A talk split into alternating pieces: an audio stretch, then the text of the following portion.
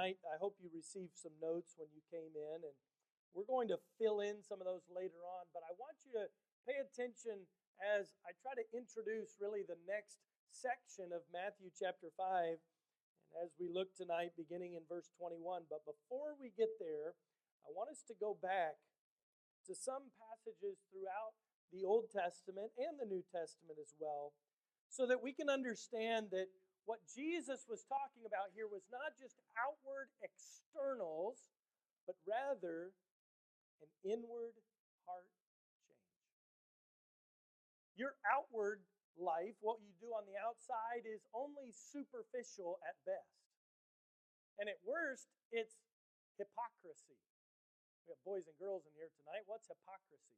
That's saying one thing and doing something else, often people, through their behavior, they're doing one thing, but inside they have a very different motive. Jesus in Matthew chapter 5, especially the passage we're going to look at tonight, verse 21 to 26, he puts our attitude on trial. So we're going to put our attitude on trial tonight and see how we do because your attitude matters. Jesus teaches us that here in Matthew chapter 5. But I want you to go back with me to some Old Testament passages. I'll put them up on the screen, and maybe you want to write these verses down in the blank space there in your notes. The first one we want to look at is 1 Kings chapter 8, verse 39. 1 Kings 8, 39.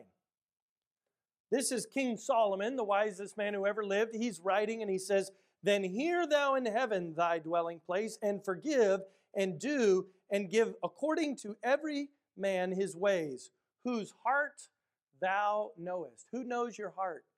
Do I know your heart? No. Who does? God does. Whose heart thou knowest, for thou, even thou only, you, God, you know the heart of all the children of men. Doesn't matter whether you're young or old.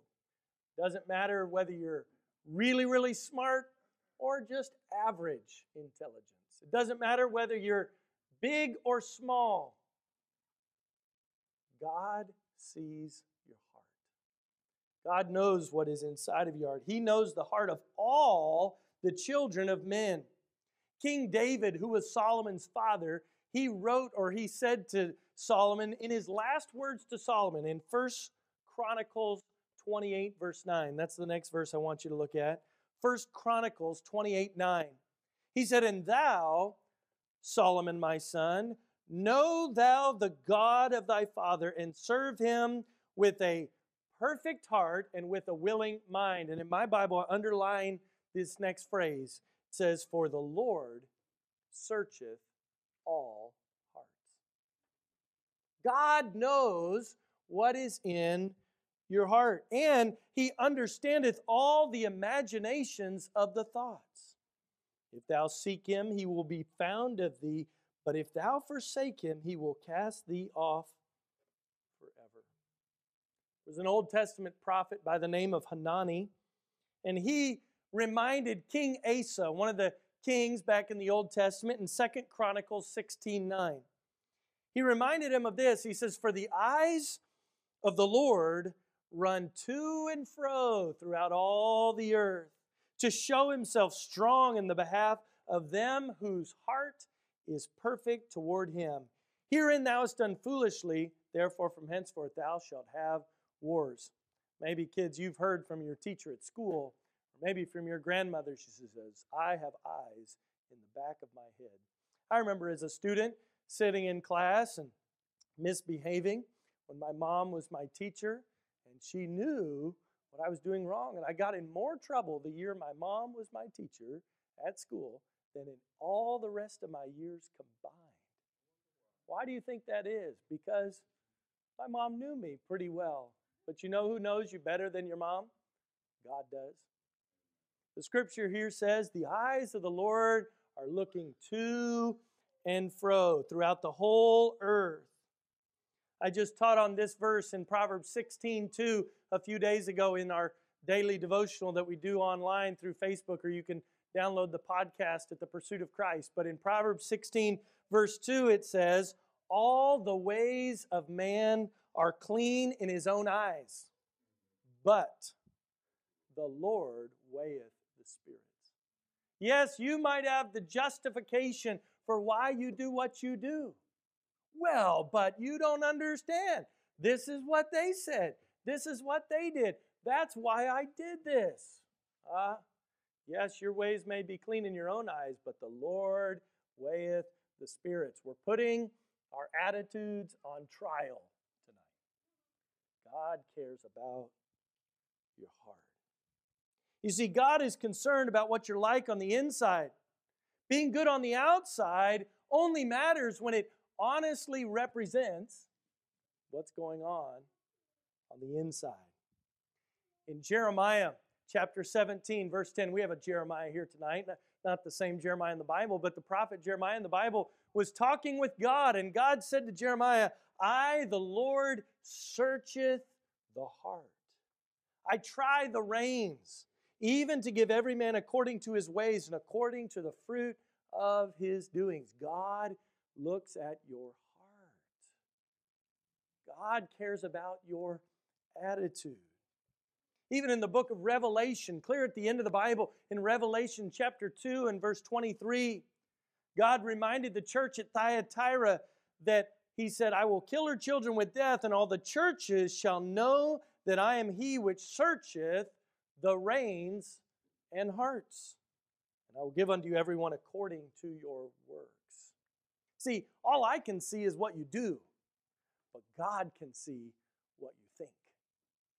God can see not just what you think, He can see what your motivations are. He can see your attitude. Now, that's one thing. If you have small children, you understand they're not very good at hiding their attitudes. Comes out in temper tantrums and fits and wild emotional outbursts. But hey, grown ups, you may have gotten better at hiding your attitude, but that doesn't mean that your attitude no longer matters. Our attitude on trial. Our attitude matters. It's not just your outward action, it's the inward heart. In 1 Corinthians chapter 4, verses 4 and 5, it says, For I know nothing by, by myself, yet am I not hereby justified. But he that judgeth me is the Lord. I've heard people say, You can't judge me, only God can judge me. Well, that may be true, but be careful because God is your judge. He sees exactly not just what you're doing, He sees what you're thinking, He sees what your attitude is like. You might have everybody fooled, but you can't fool God. He says, Therefore, judge nothing before the time until the Lord come, who both will bring to light the hidden things of darkness. You know, have you ever been in a, in a restaurant that has kind of that darker, dim lighting, you know, to make things really nice? I've always thought, I hope if somebody turned the lights on bright, that it would still look clean in the corners. You know, if they, I wonder if they clean the restaurant with the lights down low or if they turn it up bright to be able to see what's there. I hope that they turn it up bright so that they can see the dirt in the corners and the you know, the french fries that rolled under the table. Why? Because when it's dark, you can't see what's there. The Bible says, though, that God will bring to light the hidden things of darkness, and he will make manifest or evident, visible, the counsels of the hearts. And then he says, Every man shall have praise of God. Here in Matthew chapter 5, and we're getting there. I know the introduction's long tonight, but in Matthew chapter 5, Jesus is not modifying the law of Moses. He's not changing the Old Testament rules. Some people would like to say that about Jesus. Jesus threw out the Old Testament. No, Jesus doesn't throw out the Old Testament. He's not modifying the Old Testament. Rather, he's in firm agreement with the Old Testament. It was Jesus pointing out that the Jewish traditions had missed the point of the Old Testament law. That's what's going on in Matthew chapter 5 at the beginning. Let me point this out to you from Matthew chapter 5, verse 17. Jesus said it himself Think not that I am come to destroy the law or the prophets. I am not come to destroy, but to fulfill. For verily I say unto you, till heaven and earth pass, one jot or one tittle shall in no wise pass from the law till all be fulfilled. Whosoever therefore shall break one of these least commandments and shall teach men so, he shall be called the least in the kingdom of heaven. But whosoever shall do and teach them, the same shall be called great in the kingdom of heaven. For I say unto you that except your righteousness shall exceed the righteousness of the scribes and Pharisees, ye shall in no case enter into the kingdom of heaven. We looked at that several weeks ago. And can you imagine in the audience, just like tonight, there's all kinds of different people here tonight. There's young people, there's more older people, there are people who have driven a short distance and people that have driven a long distance, people that have been here a few times, people who it's, they're here for their first time. There's all kinds of different people here with different educational backgrounds, different jobs and economic levels, and people that have different languages that you speak, and all kinds of things that make us different. And the same was true in the audience that Jesus was speaking to when he preached this message, the Sermon on the Mount. There was a certain group of people in that audience known as the scribes and Pharisees. These were religious leaders of that day, people who prided themselves on their ability to keep the law. Now, the Old Testament law, while there are many different laws given in the Old Testament, they really can be summed up in the Ten Commandments that God gave to the children of Israel when He gave them to Moses at Mount Sinai. Do you know the Ten Commandments? Let's see if we can say them together. All right, I'll help you out. Because I found a lot of Christians don't know the Ten Commandments. So the first one is this Thou shalt have no other gods before me. Let's say it together. Thou shalt have no other gods before me. Very good. Number two, thou shalt not make unto thee any graven image. When I do the two, I think of scissors and cutting something out, like making something, all right? So one God, no other gods before me. Two, not make unto thee any graven image. The third commandment. This reminds me of a W, which is not about my first name, William, but rather your words matter. Thou should not take the name of the Lord thy God in vain. Don't take God's name in vain. The fourth commandment is this remember the Sabbath day to keep it holy. That's the fourth commandment. Fifth commandment, boys and girls, you got to know this one by heart. The Bible says, honor thy father and thy mother. The fifth commandment, sort of like you're taking a pledge honor thy father and thy mother. The sixth commandment, this is the easiest one to remember thou shalt not kill.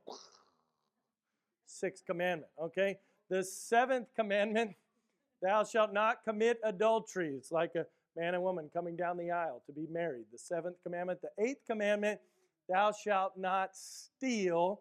This is how I remember If you steal, you can go to jail. It's like the jail bars here. So Thou shalt not steal. The ninth commandment, thou shalt not bear false witness against thy neighbor. It's like this guy whispering to these folks something about this guy over here. So don't bear false witness. And the tenth commandment, thou shalt not covet. Gimme, gimme, gimme, right? Ten, covet, ten fingers, don't covet. Thou shalt not covet. These are the Ten Commandments. Hey, you can tell I used to just teach boys and girls all the time. So, but I find that it helps parents to remember it too because after I got done teaching this to boys and girls, they'd go home and teach their mom and dad what the Ten Commandments were. And that kind of was shocking to parents when they didn't even really know the Ten Commandments. But Jesus here deals in verse 21 in Matthew chapter 5 with commandment number six. What was it? Thou shalt not, thou shalt not kill. Okay? So what does he say in verse 21? Ye have heard that it was said by them of old time, Thou shalt not kill. Whatsoever ye shall, or, or whosoever shall kill, shall be in danger of the judgment. Now, we're not going to cover it all tonight, but over the next few weeks, Jesus has a bunch of these statements where he's going to say, You heard this in the old times, and he's going to give us a commandment. He's going to give us something that everybody knew to be true. And then Jesus is going to take that commandment and explain it, and it's going to show how their tradition, their outward appearance, keeping the law outwardly was not what the law was talking about. Rather, it's dealing with the inward issues of the heart. So when he tells us here in verse 21, you've heard that it was said by them of old time, thou shalt not kill. Then look at verse 22. Jesus says, But I say unto you. Notice here, this is not Jesus changing the law, okay? It's not him modifying it or tweaking it.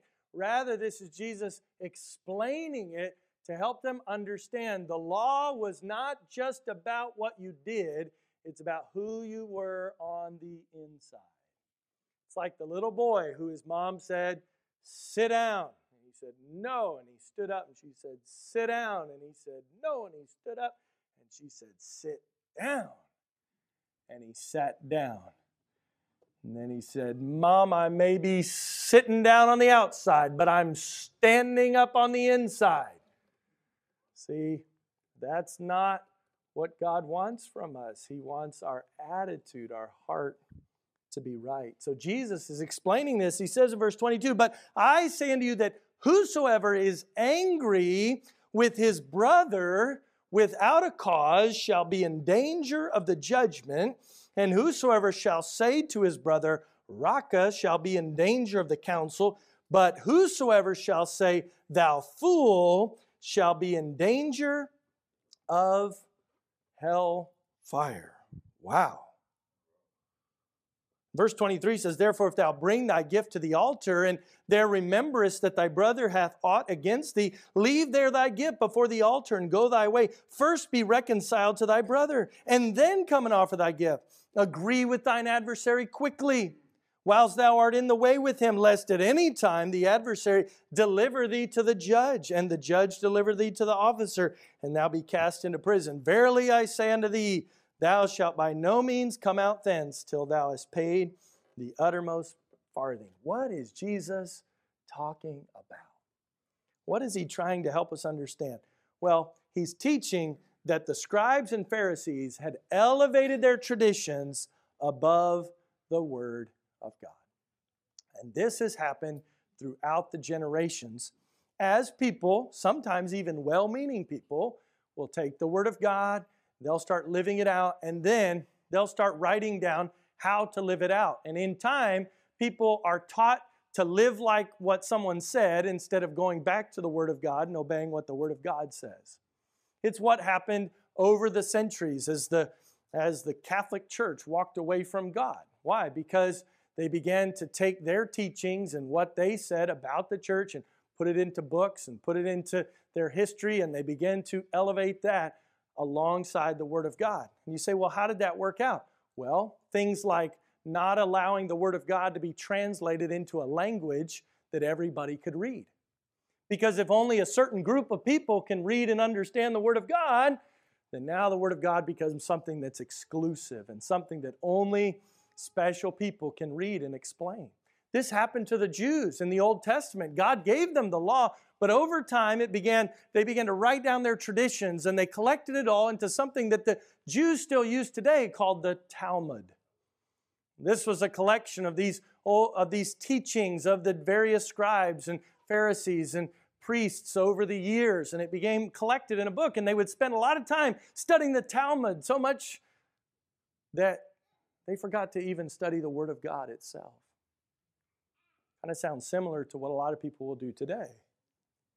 Even many so called Christians don't spend much time in the Word of God. You might read a devotional here or there, might listen to something here to here, read a nice inspirational book, and those can all be helpful things. But we always have to go back to the Word of God. We have to study the Word of God for ourselves.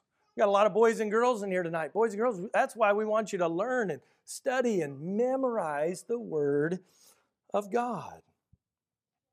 You see, when people are taken away from the Word of God and their personal study of its pages, they quickly fall into traditionalism and error. It's easy to live by tradition. All you have to do is do what someone else told you to do. Well, this is what I've always heard.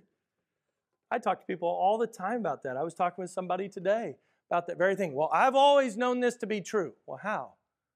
This is how I was taught growing up. Well, great. Is that what the Bible teaches? Well, I think so. Well, do you know? Well, not really. I trust the person that told it to me. Listen, I'm not trying to belittle anything you were taught growing up. What I'm saying is, if you want to be right with God, you need to make, sure that what you were taught growing up actually lines up with what the Word of God teaches. What you were taught growing up may be wonderful, may be absolutely true. But I don't want to have to stand before God someday and say, God, well, I, I just did what I was taught growing up. I want to be able to stand before God and say, Lord, I tried to be faithful to what your word said. I studied to show myself approved to you. That's why when Jesus came on the scene and he began to teach the Word of God, the Bible tells us that the people came ready to listen because he taught as one having authority and not as the scribes. Why did the scribes and Pharisees not have any authority? Because they were just teaching tradition. Why did Jesus have authority? Because he was speaking the very words of God. See, Jesus insisted that tradition and scripture were in conflict and that inward righteousness, not outward form, is the central and necessary characteristic of a right relationship with God. And in Matthew chapter 5, verse 21, he deals with a sin that if you were a Pharisee, if you were a scribe, you would have never committed this sin the sin of murder even here tonight, we'd say, well, none of us has ever murdered anybody. I've even heard people say that. Well, I'm not that bad. It's not like I've ever murdered somebody. So Jesus deals with, it's interesting that he deals with this one first, because I think he's pointing out to these Pharisees something very important. I hope that you'll listen tonight because I think it's important for us as well. You see, murder, this thing that he talks about, it is very common in our world today, is it not?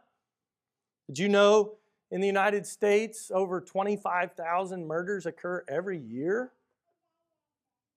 But you don't hear about it that much because it's become so commonplace, unless it's multiple people being killed at the same time, or it's a really bizarre situation, or it's some famous person that's killed. Otherwise, it barely makes the local news, it seems.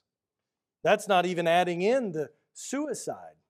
That's not adding in abortion. If we were to add those numbers in, it would just be absolutely staggering. But this is the first sin that Jesus deals with. Did you know? I think it's also interesting to note this sin that Jesus deals with first is also the first sin that was recorded in the Bible. Remember when Cain murdered his brother Abel? As I was studying for this, I came across this verse in John chapter 8, verse 44. It's very interesting. It says, Ye are of your father the devil, and the lusts of your father ye will do. He, the devil, was a murderer from the beginning. It's interesting. What was, what was Satan's sin of murder? Who did he kill? Well, in Scripture, from the beginning. We can't read any record of Satan physically killing someone or something, but did Jesus or did Satan want to exalt himself to be like Jesus, to be like God? He did. Did Satan have pride in his heart? Was he perhaps angry towards God and God cast him out of heaven? Was Satan, in a sense, thinking about trying to conquer God? Just an interesting thought to think about. Scripture says that he was a murderer from the beginning. Now, some people will say, well, this sin of, of murder, it's it can't it, it, people don't mean it when they do it, or somebody can't be held responsible for their own sin. We see that in our world today, right? People try to plead all kinds of different reasons for why it wasn't their fault. But Jesus said in Matthew 15, 19, For out of the heart proceedeth evil thoughts, murders, adulteries, fornications, thefts, false witness, and blasphemies. You see, you don't sin just because of Satan, because of the way you grew up, because of a difficult situation that you find yourself in, or you're just stressed out and you couldn't help it. You sin because you choose to sin. You choose to sin. In fact, the Bible says in Romans 1 and verse 28 to 31 even as they did not like to retain God in their knowledge, God gave them over to a reprobate mind to do those things which are not convenient, being filled with all unrighteousness, fornication, wickedness, covetousness, maliciousness, full of envy, murder, debate, deceit, malignity, whisperers, backbiters, haters of God, despiteful, proud, boasters, inventors of all things, disobedient to parents.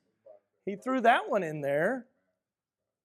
Without understanding, covenant breakers, without natural affection, implacable, unmerciful. See, sin is not because the devil made you do it. It's because you chose to sin out of your own heart. I've chosen to sin, for all have sinned and come short of the glory of God. So that's our introduction. Let's look at verses 21 and 22 of Matthew chapter 5. Ye have heard that it was said by them of old time, Thou shalt not kill. Whosoever shall kill shall be in danger of the judgment. But I say unto you, that whosoever is angry with his brother without a cause shall be in danger of the judgment. Whosoever shall say to his brother, Raca, shall be in danger of the council. But whosoever shall say, Thou fool, shall be in danger of hell fire. I would say it this way number one, no one is innocent of murder. You say, I've never murdered anybody, I've never committed murder. But what Jesus is pointing out here, it's not just about the physical act, it's about your attitude. Remember, it's our attitude on trial. See, most people would say, well, the anger that I have towards somebody else, that's not really that bad of a sin, right? As long as you don't act on that anger, the anger isn't wrong, right? Wrong. Eh, it is wrong. Now, what do you mean? You're calling me a murderer? Well, he says, look back at our text, whosoever is angry with his brother without a cause shall be in danger of the judgment. I think, if you're honest, you'd have to say, there's been at least some time in my life where I was angry with my brother or my sister or some other person, and I shouldn't have been angry with them. It was not the right cause. Mm. Think about it. You see, any anger that's not righteous angry, anger, what's righteous anger? Being angry at the things that make God angry. Any anger that's not righteous anger is sin, it's wrong. Any anger against a brother because they've wronged you, or because they irritate you, or because they've displeased you, any of that anger, it's wrong. It's sin. And Jesus puts it right up there and he says, if you've even had this anger in your heart, then you have committed murder. Why is he taking such a strong approach? Well, think of it this way, right? Because we hear certain sins and certain ones just really repulse us. They're really bad, right? Really horrible things. And I wouldn't want to be guilty of that. Why? Because we like to think better of ourselves than we actually should. And I read a story today about a man who had murdered many people, and they, the police were coming to get him, and he was he had this big awful gun battle trying to keep him from getting when they finally got in and got to his body he was dead by that point. He had a note in his pocket said i didn't mean to do it. I'm really a nice person. What do you mean? Why? Because all of us want to think better of ourselves than we actually should. And jesus he's putting it out there in really stark contrast. He's making it really clear. Hey if you even deal with anger don't think like you're okay. Well, I'm not that bad. I've never killed anybody. That's what the Pharisees said. Well, I haven't. Of course, I've never done anything that terrible. He says, if you've been in anger in your heart, you deserve judgment. You deserve judgment. That's number two. Everyone deserves the judgment of a murderer. And he gives us three different examples of this. Number one, we see that anger deserves the judgment of the court. That's what he says here in verse 22. Whosoever is angry without a brother, or with his brother without a cause shall be in danger of the judgment. Now, in those days, that'd be like to be brought before court and sentenced for your crime. And then he builds on that. that. That's just kind of a general statement. Then he says, if you are angry and you call your brother or you say to your brother, Raca, you're in danger of the council. This wasn't just the court, this is like the Supreme Court. This means going before the Sanhedrin, the 70, and they could pronounce death upon somebody. They could condemn someone to death to be stoned for death. This is what was going on in their day. You say, what does Raca mean? Well, this is not a word that even really translates into English. It's an Aramaic word that was just a word used to slander somebody else. It'd be like you walking along and be like, You're ugly. Making fun of somebody for what they look like, making fun of somebody for what they sound like, making fun of somebody.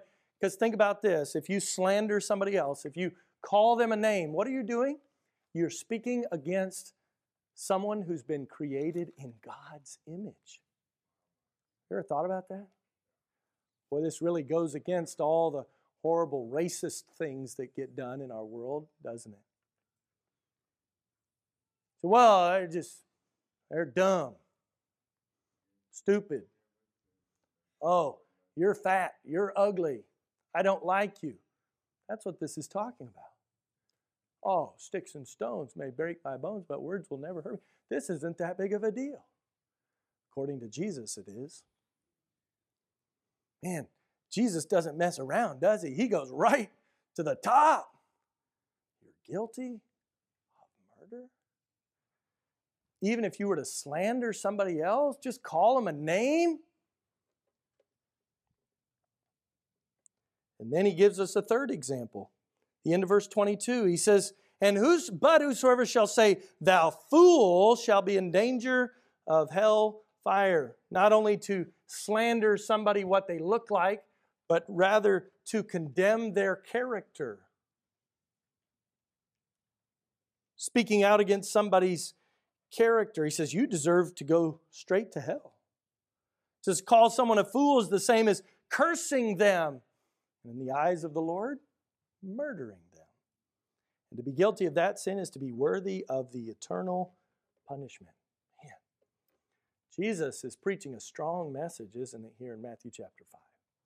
This would have grabbed the attention of those Pharisees and scribes, those Jewish folks who are living by tradition and feeling pretty good about themselves because I've never killed anybody. And Jesus says, but the law isn't just talking about the physical action, it's talking about even the anger in your heart. I want you to see a couple things. He talks about how this anger affects us. How your attitude affects, first of all, your worship. You see, anger will affect your worship of God. Notice in verse 23, he says, Therefore, if, thy, if thou bring thy gift to the altar, so if you're coming into the temple to worship God, and you remember that your brother has something against you. So this is like that you actually haven't even done anything wrong, right? This is you. You're coming in to worship God. I'm coming to do what Jesus wants me to do. I haven't done anything wrong, but somebody's mad at me for something. What does he say you're supposed to do? Look at the next verse. He says, Leave your gift before the altar and go your way, and first be reconciled to your brother, and then offer thy gift. It's pretty interesting, right? If there's anger, whether it's you towards somebody else or someone towards you, God's saying, you need to deal with this right away. In fact, even before you come to worship God, you should deal with this issue. If there's something between you and your brother, you need to deal with it, or it will affect your ability to worship God. Is it any wonder then why so many believers struggle to come together and actually worship God like they should? My friends, Jesus is really serious about this. We need to deal with our heart. Our attitudes matter. In other words, he's saying just showing up for church isn't good enough. Your attitude matters. Your attitude matters. Oh, we can get caught up in this kind of stuff, can't we? Well, I'm okay at least. I go to church. I was talking with somebody today about this. I said, You know, we feel good about ourselves. I went to church. Come on, what more does he want from me? I'll tell you what he wants. He wants your heart. He wants your heart. Not just the outward show, he wants your heart. He wants all of you, and he deserves it. I beseech you, therefore, brethren, by the mercies of God, that you present, therefore, your bodies a living sacrifice, holy, acceptable unto God, which is your reasonable service. God wants all of us. He wants your heart. And He wants it so much that He says, before you even come and worship God, before you come and worship me and sing praise, go and deal with whatever's between you and your brother first. Wow. This says that that means that whatever's in my heart between me and my brother is going to affect my relationship with God. You can't have a right relationship with God when you're allowing anger in your heart towards somebody else. It just cannot be done. The scripture speaks about anger left in our, our life over time, it turns into bitterness. It's like a root that gets down deep and it, it destroys everything. Your anger will affect your worship of God. Let me give you one more and we'll be done. Your anger will also affect your relationship with others. Yeah. Your relationship with others. Look at verse 25 and 26. He says, Agree with thine adversary quickly. You've done something wrong and somebody's accused you of it. He says, Get it worked out.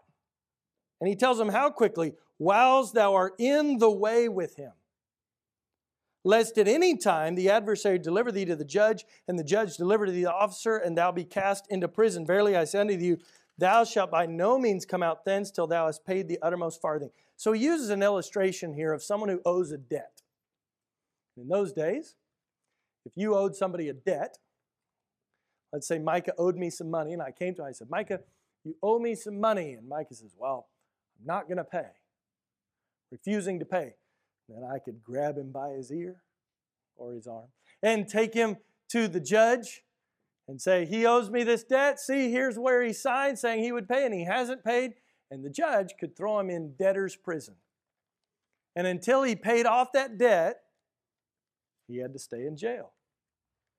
Now, I think about that. We think about that today. Well, that'd be awful. How are you supposed to pay off a debt when you're in prison? Well, then it become the family's responsibility, everybody else. And if nobody cared enough about that guy, he'd spend the rest of his life in prison because he couldn't pay off the debt that he owed. And that's the picture that Jesus uses here.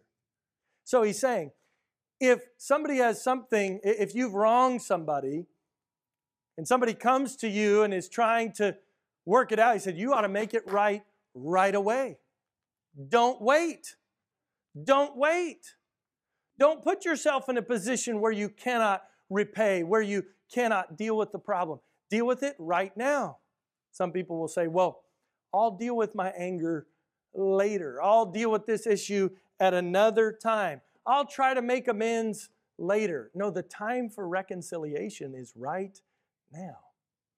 The time for reconciliation is right now. Let not the sun, right, go down upon your wrath, neither give place to the devil. Now, when I was reading all this and studying all this, I thought, oh, this is rough to go through all this three days before Christmas. So, what are we supposed to do with what Jesus is teaching us here? Well, I think if you're feeling that way, it might be very much the same way that Jesus' audience felt clear back here when he was preaching there at the Sermon on the Mount.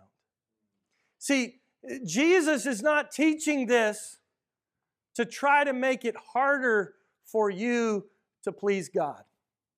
Jesus was trying to point out the truth, and this is what I want you to see tonight that it's not hard to serve God, it's impossible to serve God. It's impossible to please God on your own. Jesus is trying to point out you can't keep the law well enough to please God. It's impossible to please God in your own strength.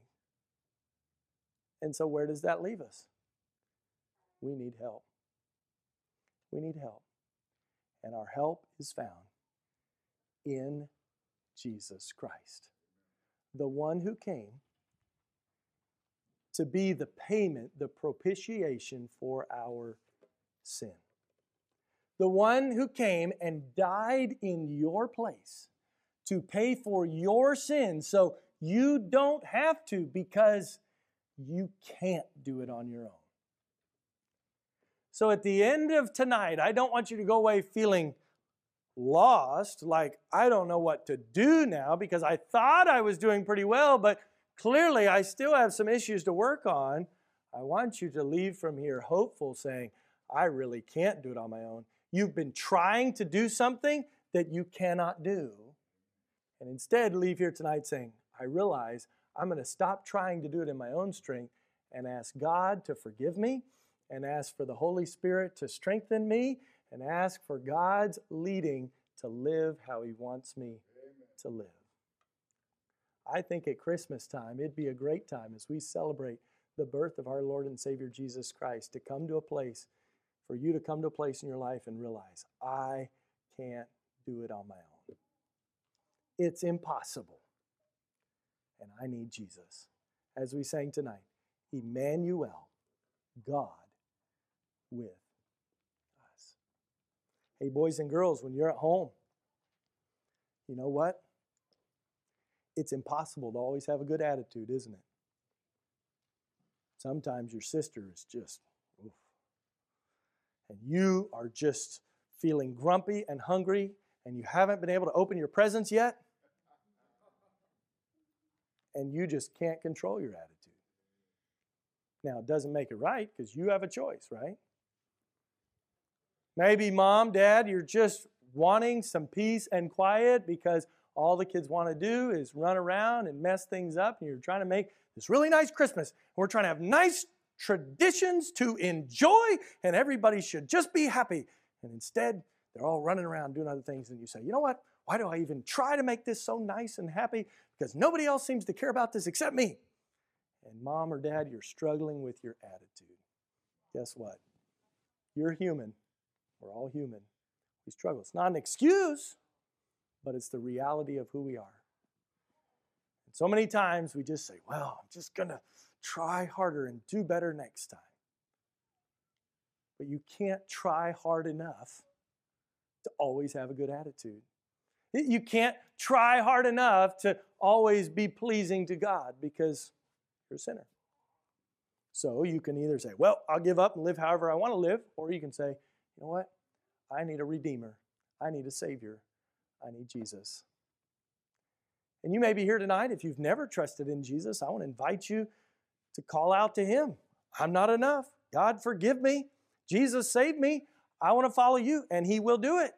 But, Christian, you may be here tonight saying, I have trusted in Jesus. Then I want to just leave you with this. Then you need to continue to trust in Him every single day for the strength and the help and the direction to be able to live how He wants you to live. The answer is not try harder and be a better person. The answer is trust in Jesus.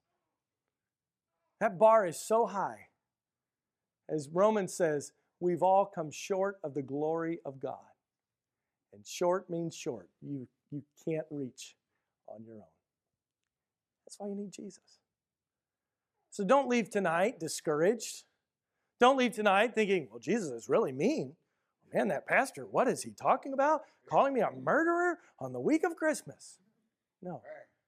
Just leave from here saying, man, I'm a great sinner, but I'm so thankful that I serve a great Savior.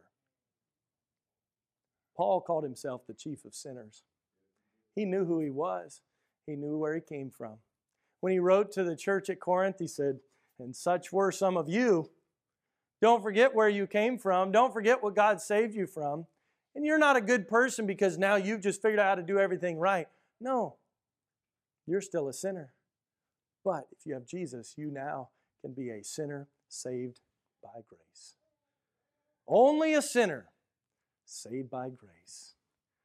What a blessing it is to know Jesus Christ. And I hope that over these next couple of days, you'll thank Him once again for coming to this earth, for living and dying and rising again so that you could have eternal life. And I hope that you'll take time to get to know Him better. Yes, you want to live to serve Him, but it's not because that's how to gain favor with Him. It's because you love Him and you're so thankful for what He's done for you. You can't attain unto the righteousness it's by, by yourself. Self righteousness is not enough. You need the righteousness of Jesus Christ given to you. Let's trust in Him. Let's praise Him. And I'll close in prayer and then let's take time to divide up and pray and talk to Him and give our burdens to Him tonight. Would you do that with me? Let's pray. Lord, we love you. We thank you for your word. We thank you for the truth that we are not enough. And as we look at this bar that Jesus has set, even with just the area of murder, and we haven't even gotten into the other ones yet, we realize how far short we fall. We need Jesus every single day of our lives. We love you. Thank you for sending your son. Thank you that we can celebrate him this week. And Lord, I pray that we would focus on him every day and every week and rejoice in his goodness to us. And it's in Jesus' name that we pray. Amen.